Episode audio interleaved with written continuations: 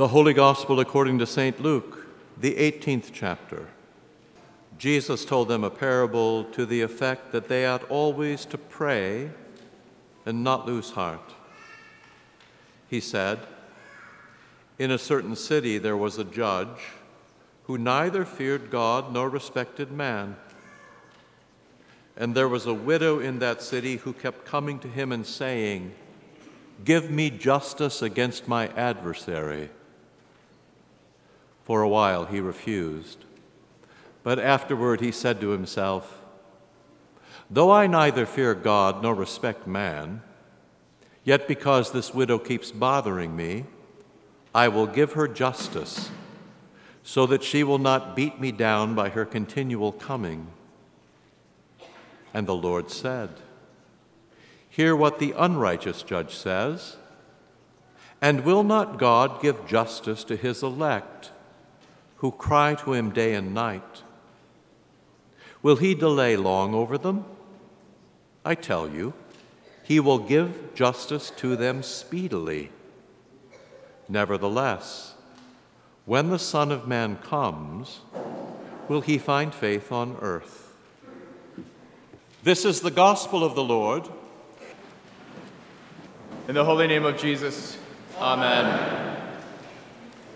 After Hurricane Ida, there were calls for prayer. Just recently, after the shooting in Raleigh, there were calls for prayer. After a cancer diagnosis, there is a call for prayer. And after a lost job, there is always a call for prayer. Often when we are at loss, do we make prayer a priority? Unfortunately, this makes prayer a last resort. Too often we live life on our own power, without seeking God's strength and power. We will try to make wrongs right, and when that doesn't work, then we reach out to God. But by doing this, this makes God a distant force, someone who doesn't involve himself in the life of humanity until we want him to. This also presumes we normally have what it takes to make it through our days on earth. We don't always need God, just when we are weary, just when we lose heart. But this sort of relationship isn't based on love. It's based on use, and turns prayer into a mechanism where we have our wishes granted. Prayer is not a shot of caffeine when we are exhausted from life. Prayer is not a means to get someone to give us what we want. But prayer is the means by which we do not grow weary. And Jesus' parable teaches precisely that. The widow in the parable today and her constant call for vindication is not an add-on for her. It actually is a way of life. Already she's emboldened before she suffers injustice. Now, we don't really know why she needs it, justice, but what we do know is that her husband has died and she has no children. If she had children, she would be with them rather than seeking vindication from a judge. You see, in ancient Israel, we know widows hold a special place in the community. We know this from Bible passages in Exodus, Deuteronomy, Isaiah. But apparently this is not happening in this city.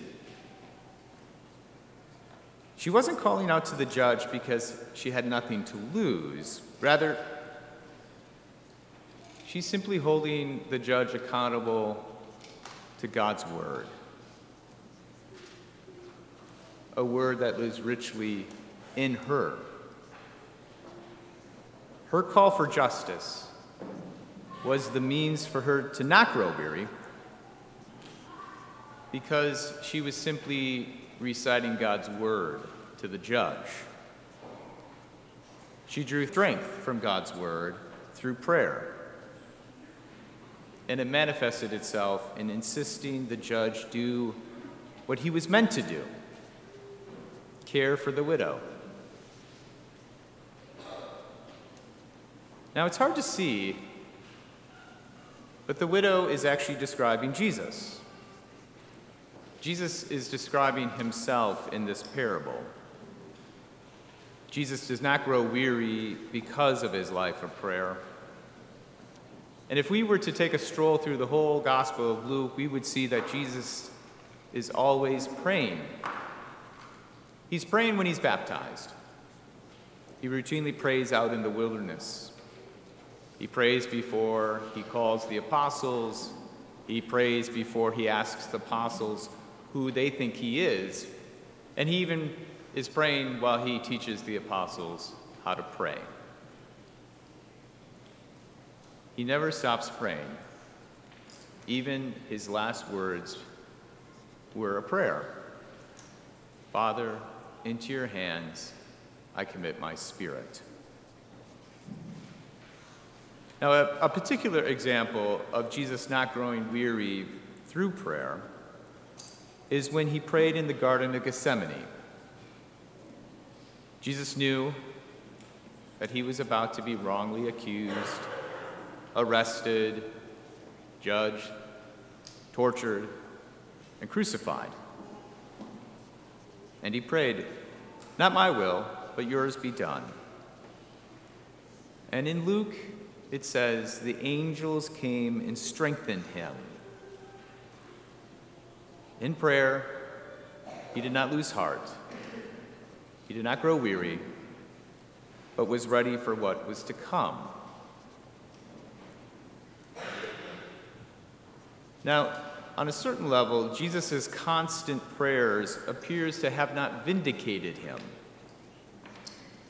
He still suffered. He still died an excruciating death. For many of us, it's hard to pray when we are discouraged by the lack of vindication. We cry out to God for help. It could be because of depression, disease, or death.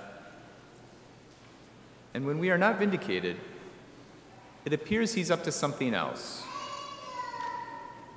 So we actually lose heart through prayer when our prayers seemingly are unanswered. However, we look to Jesus. Jesus is vindicated by an empty tomb through the suffering of the crucifixion. He's not vindicated by keeping him from the suffering of the cross. All the wrongs Jesus experienced were made right when his heavenly Father raised him from the dead.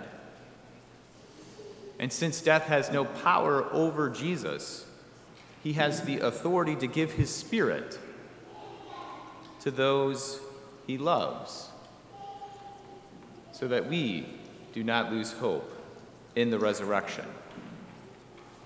Jesus gives his Holy Spirit through the word in prayer. And Jesus makes this promise. In Luke chapter twenty-two, Jesus prayed for Peter's faith to be restored after he denied Jesus three times. This promise of restoration through prayer is for us too. Jesus prays for our faith to be strengthened and restored in prayer. In prayer, Jesus gives us the Holy Spirit. He gives us faith. This is the very strength we need to not only to continue to pray always, but to live hopefully through the seemingly delay in justice. Now, in the parable, the judge is precisely not God. He is the antithesis of our Heavenly Father.